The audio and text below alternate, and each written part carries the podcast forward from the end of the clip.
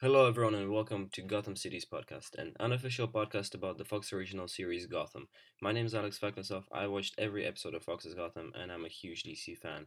If you're tuning into Gotham City's podcast for the first time, what I do in this podcast is discuss everything up and including the current week's episode of Gotham. This week, we'll be discussing everything up to and including Season 3, Episode 5 of Gotham, Mad City, Anything for You. Find more Gotham Cities podcasts on film-book.com by using the search term Gotham Cities Podcast. You can also email us at podcast at filmbook.com with Gotham Cities Podcast in the subject line. This episode was very different compared to the previous one.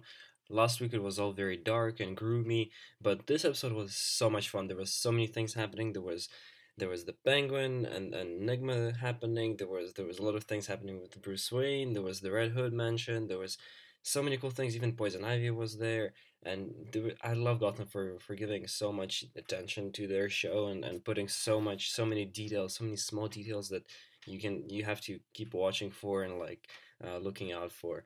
But let's get into it. So as I said there were a lot of things happening with Penguin and Enigma because of course Penguin is becoming mayor and uh, there's this whole drama between Butch and now Butch has betrayed Penguin and Enigma uh, I'm not sure. I haven't decided yet if I'm uh, if I believe Nygma wants to be number one. Uh, I'm not sure. Uh, it, it wasn't really clear at the end of the episode if Nygma's actually faking everything or if he's genuine uh, towards towards uh, Penguin. But we'll see what happens. Uh, maybe what what I, I keep referring back to the half season finale, but uh, maybe if Enigma is thinking about uh, crossing Penguin, uh, then I think it will happen somewhere in, in halfway through the season, uh, and uh, then they'll go their separate ways, and there'll be two big sort of mobsters in, in town in Gotham.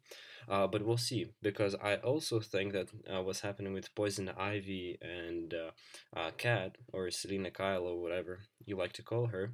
I think the same thing is going to happen by halfway through the season, Selina will find out who Poison Ivy actually is and what's actually happening, and they'll team up and do something crazy. And that is going to be so cool because that's going to be, uh, I guess, the four main villains of this show. Uh, the four most iconic, I guess, villains coming not together, but uh, I guess they just defining themselves because there's going to be Penguin, there's going to be the Riddler, Enigma, uh, Poison Ivy, and Catwoman, and oh my god, all of them together. Uh, that's going to be a lot of fun. If you haven't noticed, this episode was full of of like puns and hints uh, being dropped. Uh, about Batman and uh, and Bruce Wayne. There has been a lot of mentions of oh you're such a detective and and um, also, Bruce was talking about having uh, to see a sign or a symbol. I guess they were trying not only to talk about uh, Selina and whatever his love story with her, but also about the symbol of Batman and the sign that he was given uh, later on in life when, when he was like, oh, I don't know what the, the symbol should be. I, I, I need to be given a sign, and there was the bat. And that's why he chose it, uh, so that criminals fear him. And another reason why I like Gotham so much is because it keeps paying it so much attention to these small details. I, again, uh, we know that Jerome is coming back. Jerome is sort of the Joker, but not really. And uh, another thing they did in this episode, they brought back the Red Hood gang, even though it's been dealt with before in season two, I think. And that's really important because in one of the stories, in one of the most iconic stories uh, in Batman the Killing Joke, uh, we find out that the Joker was actually uh, part of the Red Hood gang at some point, and uh, that's that's how he became the Joker later on.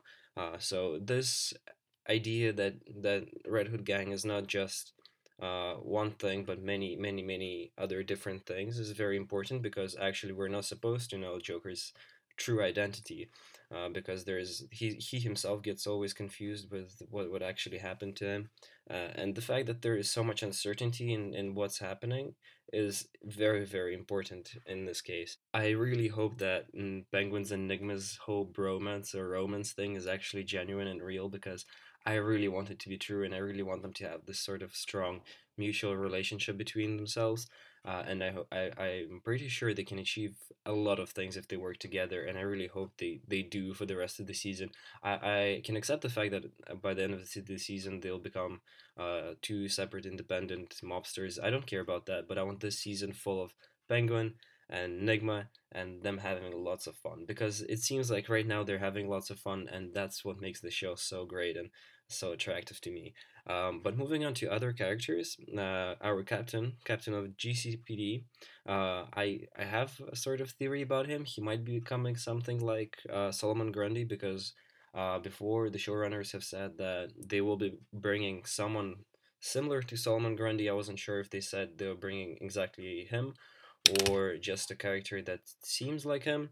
Uh, so maybe this is the show's way of looking at Solomon Grundy, uh, because he's going to become sort of a zombie, sort of strong, and I don't know. Maybe that's going to be him, but we'll see. Uh, hopefully next week they'll they'll do something about it. Also, this week we were told about the Mad Hatter. Uh, more more information about Mad Hatter. I thought he's not going to show up this episode, but he did, and they just showed us that he became a real psycho, and uh, you know now he's uh, avenging avenging his sister, and he wants to kill Jim Gordon. And I feel like I, I keep refer- I know I keep referring back to, to the halfway uh, halfway point of the season, the half season finale. But I feel like a lot of things are going to happen in that in that one episode or maybe two episodes, and that everything is going to come together in one one small little thing. Uh, and that would make sense because if you've seen the posters for the for this season, it's Jim Gordon holding together um, a thing, a snow ice globe thing, uh, and all the all the other characters are there. So he's technically looking at them. He's the puppeteer of this whole show, and and I think that's that's how it's gonna play out. Everyone's gonna kind of uh, come around him, and uh, and something's going to be resolved around him. He's the, he's the main focus of this point of this show. Uh, but until then, thank you for listening to this episode of Gotham City's podcast. You can find more of my work on film-book.com. Just search for Alex Feklisov or Gotham City's podcast. You can also find me on Twitter at Russian underscore zebra.